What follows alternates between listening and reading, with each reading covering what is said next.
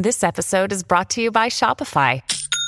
Forget the frustration of picking commerce platforms when you switch your business to Shopify, the global commerce platform that supercharges your selling wherever you sell. With Shopify, you'll harness the same intuitive features, trusted apps, and powerful analytics used by the world's leading brands. Sign up today for your $1 per month trial period at shopify.com slash tech, all lowercase. That's shopify.com slash tech.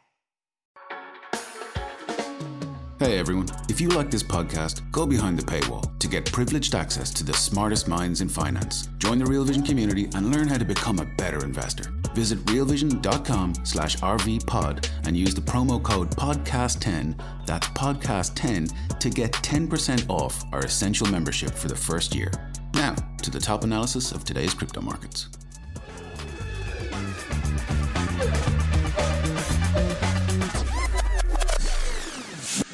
Starkware open sources its Ethereum scaling technology. FTX wants SBF donations back from politicians, and a mysterious image pops up on the multiple DeFi accounts on Twitter right now associated uh, with some of those projects. Welcome back to Real Vision Crypto Daily Briefing. I'm Ash Bennington. I'm joined by uh, Marco Oliveira. Uh, but here's the important thing you need to know. We also have two guests coming to us live from Starkware sessions. That's the level, layer two summit that has just concluded in Tel Aviv. We have with us right now Eli Ben Sasson and Itamar Lesuisse from Argent. Welcome, guys. Hi. Hi. Hey. It's a pleasure to have you both here. Before we get into our conversation, let's take a look at the latest price action. Bitcoin is trading lower for a fifth straight day. CoinDesk says that the longest that's the longest since run such run since August. Uh, the fall started on Thursday ahead of the U.S. jobs report, which proceeded to smash expectations on Friday. Bitcoin is currently trading around twenty three thousand dollars, so the fall has not been that large. Uh, let's take a look also at Ethereum. Ether has had a better week than Bitcoin. It's up some 4% on a trailing seven day basis. It's changed little today, trading at around 1650 US dollars. A report from brokerage firm Bernstein, cited by Coindesk, says activity on the Ethereum blockchain has picked up lately. That's been partially driven by a revival in NFT activity. Yuga Labs launched a new mini game, which has proven successful. The Sewer Pass NFT collection saw over $6 million in sales in just hours. Bernstein says the next Ethereum catalyst is Shanghai Upgrade. That's coming next month. Mark, are you back? Yes, I'm back. Thanks for t- picking that up, Ash. Well, for the viewers out there, join in on this conversation. Put down your questions in the chat wherever you're watching. We're going to ask the best ones later on the show. Remember, Real Vision members take priority, but the good news is membership to Real Vision Crypto is free. Head over to realvision.com forward slash crypto and sign up. With that said, let's bring in our two guests.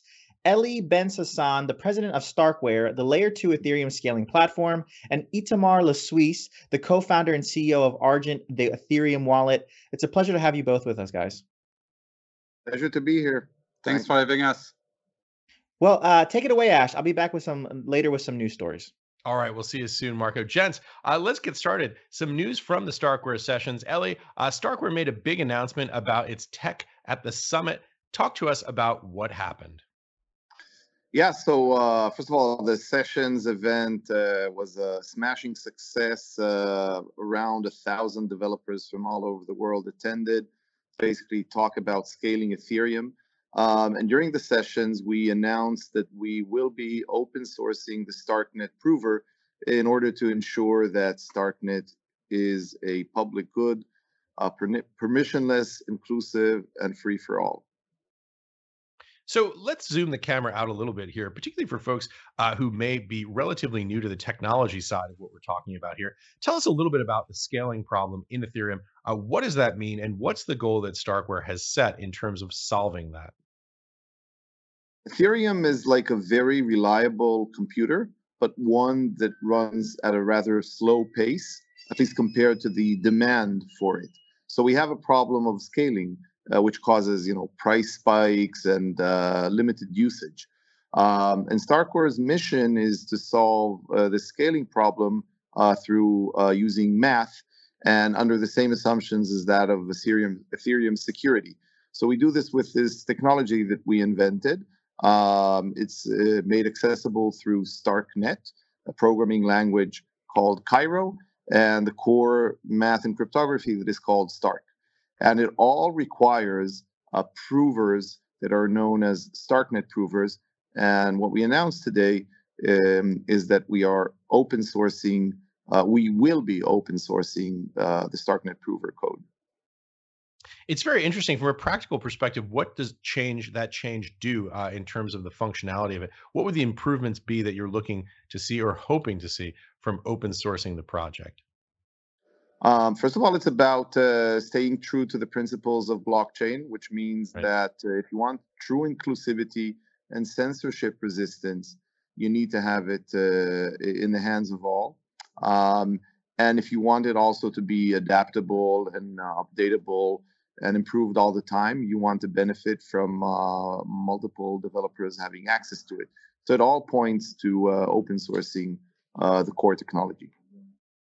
Yeah, um, so, you know, it, it's interesting. Obviously, there are other folks out there uh, who are working on Ethereum uh, solu- scaling solutions. One of them uh, being um, Polygon Matic. What makes your solution different? Talk a little bit about the roll-up technology, how it works, and why it's relevant.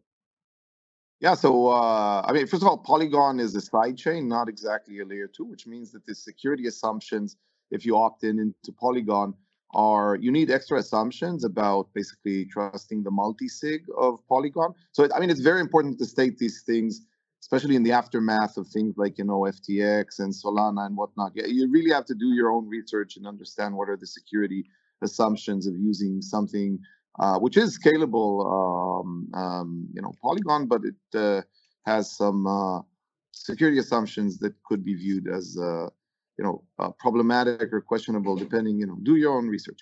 So um, we're a true layer two. We're the greatest source of scale on ethereum today. And uh, being a layer two means that the security of our solution is as good as the security of ethereum with no extra assumptions. And um, we deliver immense scale uh, already today the technology that is uh, also going to be part of the StarkNet prover is the one powering DYDX, which uh, settled uh, nearly $500 billion of trading last year over Ethereum. It powers um, Immutable X um, that has minted, you know, dozens of millions of NFTs, and it powers uh, Sorare that have just announced last week the amazing news that they are um, um, working with the Premier League in addition to all the other soccer leagues that they've already enlisted. So um, this uh, source of scale is now going to be made open source uh, for the benefit of StarkNet and Ethereum. So I also want to pull in uh, Itamar. Itamar, tell us a little bit about Argent. Tell us about the wallet and the other technologies that you guys are working on. Yes, so um, Argent was created a few years ago on Ethereum on layer one to really make self-custody accessible, uh, so bring safety and usability to users. And what the challenges we face, we had abstracted the complexity, so it would feel like using any neobank on your phone, uh, are twofold. It's really the challenge of uh, scalability, uh, and two, the challenge of um, the model of accounts we had wasn't built for Ethereum. Ethereum was was really built around the concept of private key that could be lost, that could would be prone to human error. And so for us joining StarkNet is really for two of their main properties is one, the scalability, what StarkNet is really known for, but two is really what we call account abstraction. So it's the ability to really rethink how we manage self-custody um, and bring users a safety net you would have on you know traditional centralized uh, finance system, but we bring that with the benefit of self-custody and censorship resistance. So, so, tell us a little bit about the relationship uh, between Argent and Starkware. How are you guys working together, and what's the goal in terms of end user functionality? So I think what was quite unique for us compared to other layer twos is we joined, uh, I would say, the ship very, very early on. So we were aware of the technology before the StarkNet journey started. And so we could really influence the development of the layer two with our experience from layer one. So we could really say that's that's what we need. That's how we can make accounts very secure. That's the usability challenges we have. And so as part of the journey, we could really help shape uh, shape StarkNet, uh, which bring us where we are today. uh, the leading wallet on Starknet with the experience we, we dream to bring to users for years. So getting rid of the seed phrase, uh, preventing fraud, preventing scam, uh, getting rid of all those interaction you have to do to do on the typical chain. So think about your ERC20 approved token, the 50 transaction you do that you barely understand, and bringing basically a Web2 experience. These are really the things that the, the core technology of Starknet has enabled us to do. Let me ask you guys this: in terms of those uh, the trade-offs that you face, uh, you say this sort of Web two user experience. Obviously, many folks find the Web three experience a little bit confusing. Uh, the UI UX has not been there for mass adoption as of yet. Tell us about some of the trade offs when you talk about things like, for example, eliminating seed phrases. How are you able to manage uh, self custody? How are you able to manage uh, true autonomy of the user while trying to simplify that? Because that really seems like one of the core challenges that anyone working in this space would have. So I think the, the key is that we finally put an end to those trade-offs. We don't need any more those trade-offs. Uh, the way you can think about it is that Starknet allows us to have programmable accounts. On Ethereum, we you have your private key, you have a piece of paper with your seed phrase, and, and that's it. You have that secret. If it's lost, it's game over. Uh, if someone has it, they have your money. Uh, with programmable account, there is no more limit to what we can do. So we can think of any kind of safety net, things like social recovery, or tr- having a trustee that can help you recover funds, but then having mechanisms that would prevent uh, them from cheating you. So instead of relying on a centralized custodian, you can put any kind of logic you want in the account itself. Uh, the way you can think about it is uh, you normally have a, a wallet uh, with cash in it. If it's lost, it's game over. Instead, we use software, we use bank accounts. But of course, bank accounts require trust. Here, all that logic is put directly in the account itself on the blockchain. Hey everyone, we're going to take a quick pause and hear a word from our partners. We'll be right back. When you need mealtime inspiration, it's worth shopping Kroger, where you'll find over 30,000 mouthwatering choices that excite your inner foodie. And no matter what tasty choice you make, you'll enjoy our everyday low prices, plus extra ways to save, like digital coupons worth over $600 each week. You can also save up to $1 off per gallon at the pump with fuel points. More savings and more inspiring flavors make shopping Kroger worth it every time. Kroger, fresh for everyone. Fuel restrictions apply. Yeah, it's it's so very interesting. Uh, talk a little bit about what some of those solutions might look like. Social recovery being an interesting one, but you sort of raised the point that effectively, if you, have a, a Turing complete computer, that's a sort of fancy computer science terminology for the full programmability of everything. You can get all kinds of interesting, novel solutions. Like, you know, for example, uh, it has to be three of these five people and it can only be recovered after a you know a 48 hour pause window. I mean there are all kinds of sort of logic components that you can add to that. How are you guys thinking about that? And what are some of the sort of functionality components that you think might be uh, in, implicit in this technology in the future? So i'll take that one. I think it's really about um, finding the um, no it's it's really about finding the sweet spot in terms of usability so if you think about the the simplest experience out there uh, you mentioned multi-sig basically. Let's have two out of three signature for that transaction. And of course, that's one use case. Uh, and we announce a product for Teams and DAO where they can implement that kind of logic. But then where, where it gets very interesting, let's say you want um, fraud monitoring. And that's also something we, we announce, where a second party that has the ability to monitor for fraud, monitor for risk, will have to sign. And so we announced 2FA you as a user will sign a transaction. You're just, of course, using your device. You don't realize you sign anything. But then Argent has to sign for you also because we can monitor the risk. We can ask you for an extra verification. But what if Argent uh? What if uh, in a traditional world, Argent could say, you know what, I, I will stop signing for you. I don't like you. Or some government came to me and told me not to sign for you and so to freeze your funds we have put logic in the account directly that says that if Argent misbehave, you can kick us out of the loop. There is a time lock so that security is managed, the time lock is enforced on chain, and all that logic is directly in the account. So it's really moving from don't be evil to can't be evil. Say, say that last that those two uh, last phrases again. so moving, I, I mean, moving from don't be evil to can't be evil, basically. Right. Right. So essentially building in the logic so that that cannot happen. Uh, it's also interesting. You could do things like set transaction limits. For example, you could have a lower level of security for a transaction of, you know, up to $100 or $500, whatever number you'd be comfortable with, uh, and have larger transactions require a different series of logic to be executed uh, before the transaction could be completed. Exactly. And actually, that's how Argent started. So three, four years ago, we had that on Ethereum. It felt, you know, it felt so smooth. We were even paying gas for users. We all know what happened to to gas on Ethereum, and so now we're really taking all those learning and bringing them to to layer two, which much higher scalability, uh, much better efficiency. All right, let me ask you this, and it's just out of curiosity, and, and you don't have to give us any names, but have you had any uh, large name brand financial institutions reaching out to you saying, "Hey guys, this is really interesting technology that you're working on"? we, we get that a lot on uh, yeah from our i think account abstraction is right now in the spotlight um, people realize you can you know program account financial institution understand that uh, and so i think there's really a new uh, a, a, new wave a new excitement around it. It unlocks a, a new design space basically for for crypto.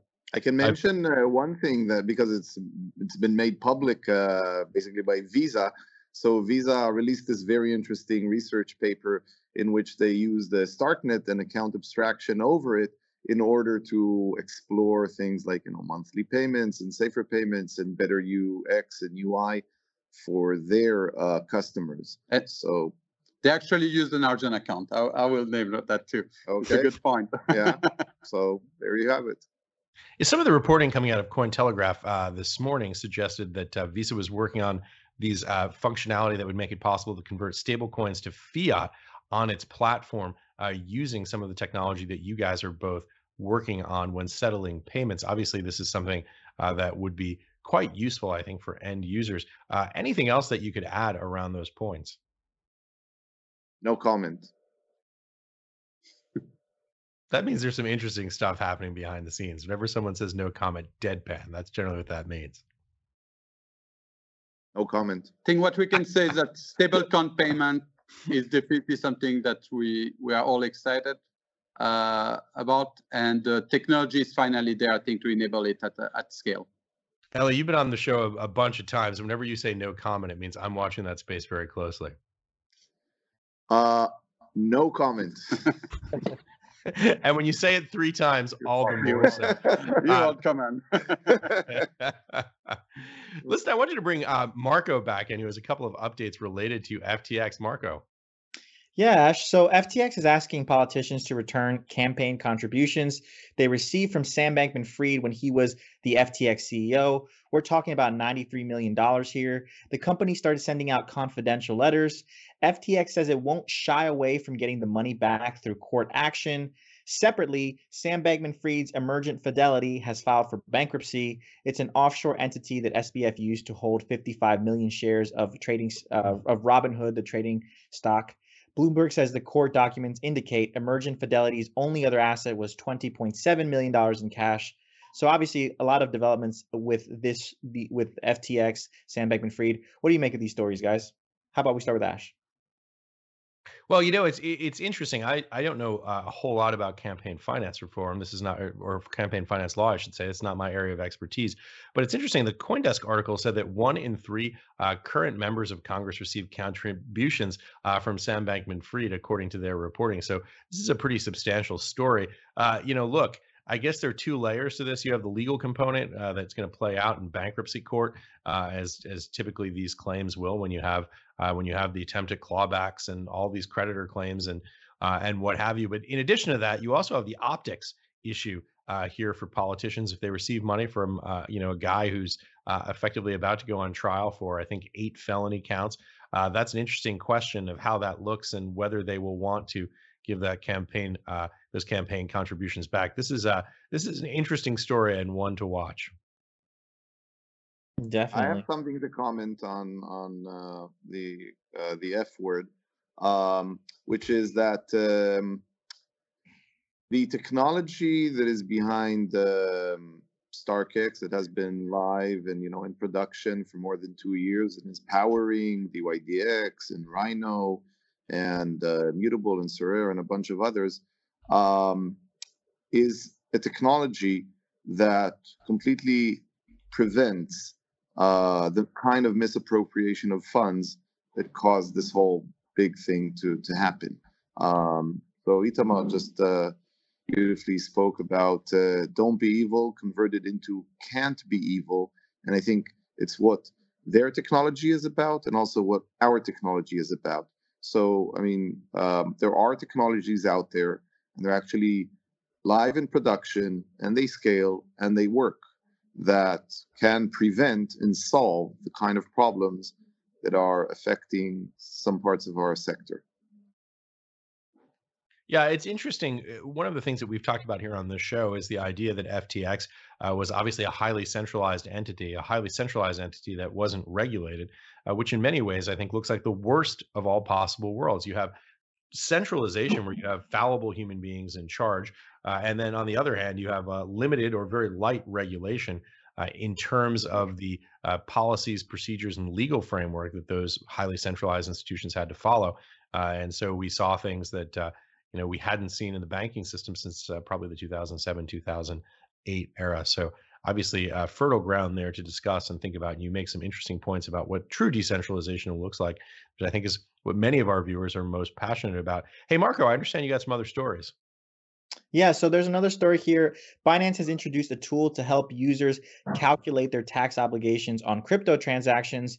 Initially available to users users in Canada and France, this free tool can support reporting of up to 100,000 transactions, and there's plans to expand to other regions as well. And then looking at Asia, South Korea's Financial Services Commission has published guidelines for regulating security tokens under the country's capital market rules and is currently considering 17 separate crypto related legislative frameworks in order to create the Digital Asset Basic Act.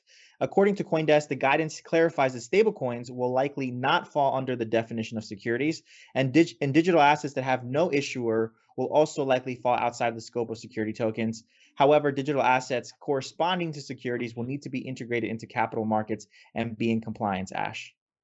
Hey everyone, we're going to take another quick break and hear a word from our partners. We'll be right back to the Real Vision Crypto Daily Briefing. Yeah, it's really interesting. Marco, do you have another story there about uh, what's happening uh, on these uh, DeFi accounts? Yeah, and the, the last story here, which is one from our previous guest in the show, Crypto Weatherman, he flagged something interesting if you want to take a look here. So, the same image of a fist bump and the word Monday appeared on Twitter accounts of several different DeFi platforms. Clearly, something is brewing, maybe some type of collaboration between these, these large DeFi institutions. I'm not sure what's going on, but it's definitely interesting. Yeah, it's extremely interesting. You know, I've often said that what makes crypto uh, so challenging to get your head around is it's uh, the three plus one core pillars of what this technology is about. Uh, number one, obviously, what we've been talking about here today, computer science. Number two, the finance and economics, the tokenomics uh, that uh, that drives the space from an economic perspective. Number three, uh, what's happening legal, regulatory compliance in the legislative front. And the the, the other sort of fascinating aspect of this space uh, is the culture, the ethos, the memetics. Uh, so this is a really interesting story. I'm curious uh, if uh, if uh, if you guys, uh, Eli Argent, had some uh, interesting th- thoughts about what has been happening over there at Mar in terms of this sort of coordinated meme effort is it a no comment or uh, I, I, think it's uh, it's a fist bump to Starkware for um, open sourcing the prover. uh, that's clearly that.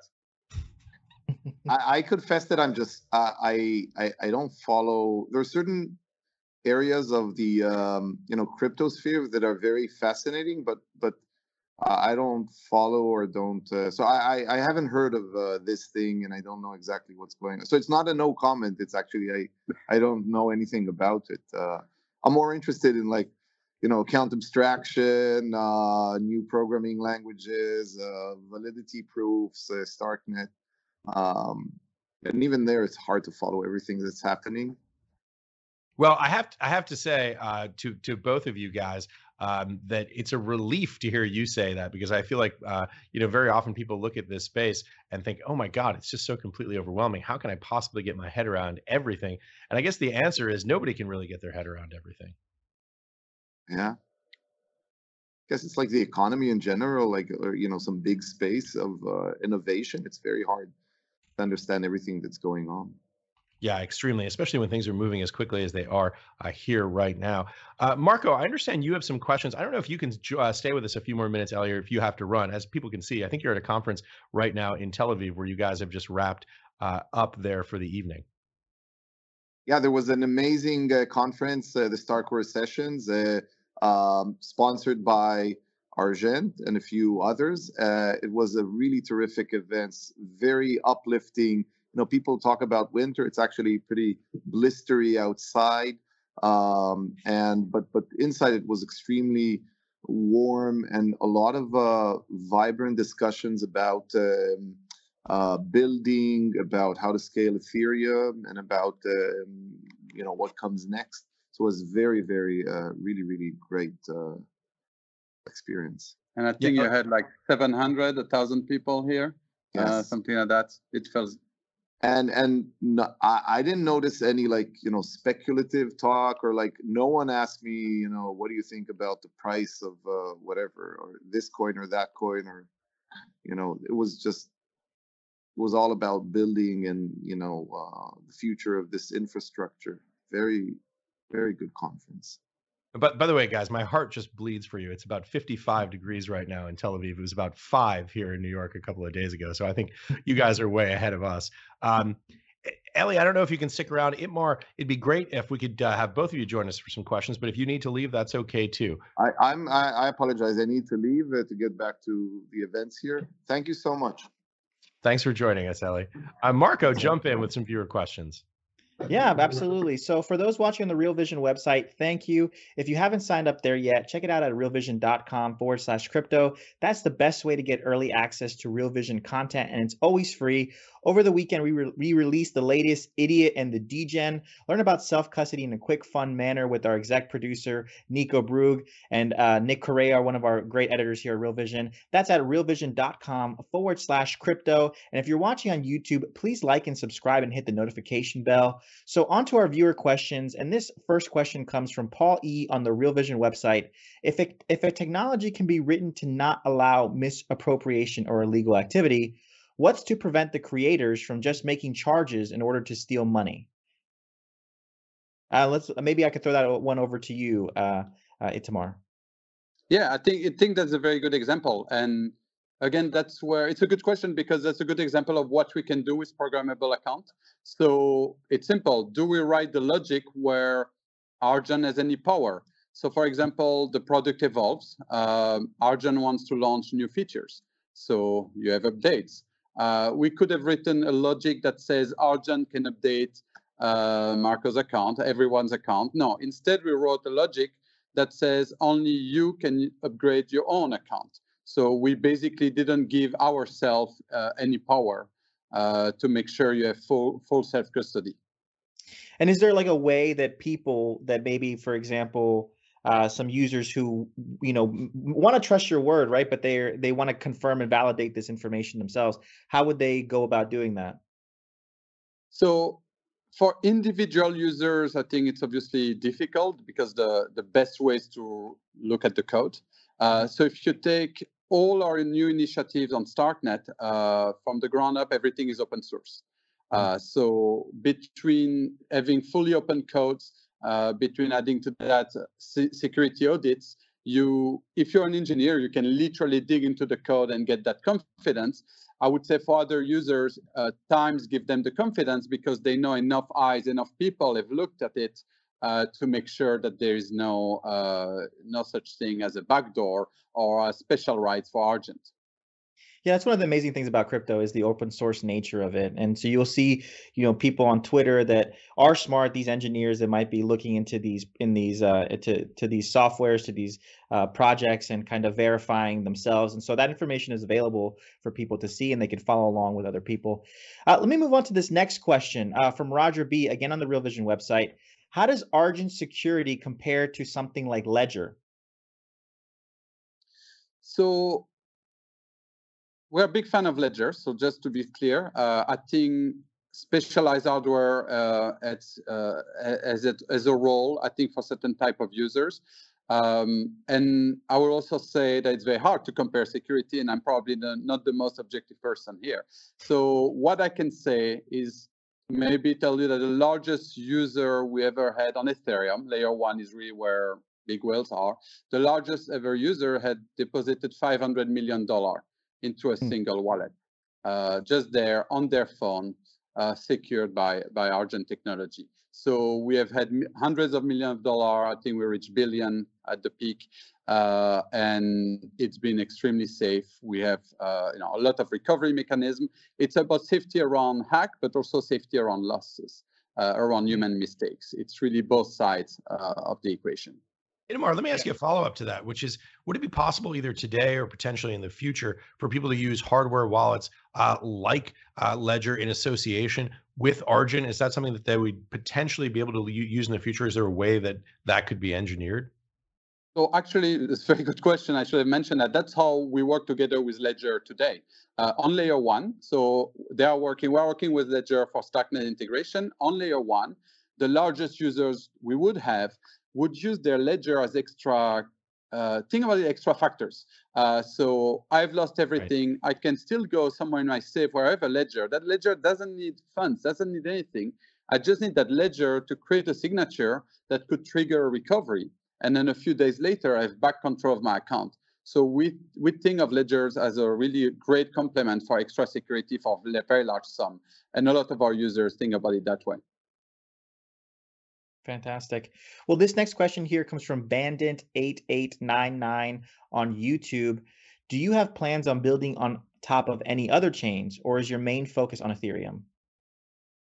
So, philosophically, I would say we're very agnostic. We think more about use case, problems we can solve. And right now, chains like Starknet, layer two, like Starknet, that have account abstraction, is where we can really make the biggest jump in terms of security and experience. We, we believe crypto is in a local maxima. We really, really need a 10x improvement in terms of usability, in terms of use cases. And so we are going where we feel we can move the fastest and have the best chance at delivering that.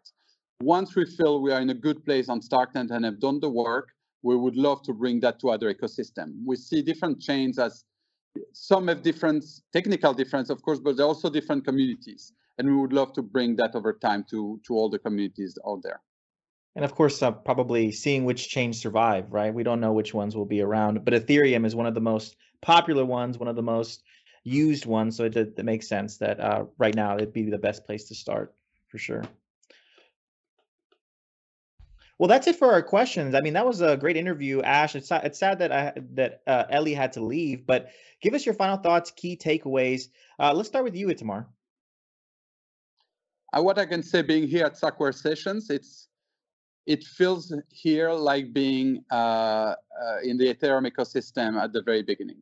Uh, and so I think it's important people realize, yes, it might be the bear market in terms of prices, although things are changing, but there are a large group of passionate people really hard at work building. And I think we have never been so close to the next breakthrough uh, that will allow a lot more innovation uh, and a lot more creativity for builders. So very optimistic from here from here in Tel Aviv. How about you, Ash?